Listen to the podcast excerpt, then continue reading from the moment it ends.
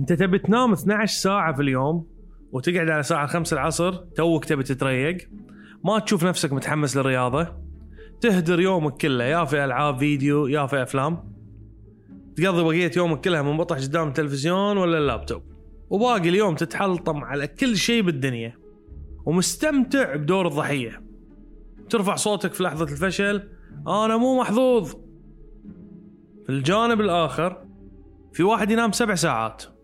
يقعد من وقت يمارس رياضته المفضلة يشحن نفسه بالحياة والطاقة الإيجابية. يبتدي يومه بفنجان قهوته الصباحية. بعدها ينطلق بالعمل أو البحث أو التخطيط أو التعلم. يكرس نص يومه بأشياء تعود عليه بالفائده يستثمر ساعة من يومه طالع له فيلم وثائقي ولا فيديو تعليمي. ينتقل بعدها إلى قراءة كتاب مفيد.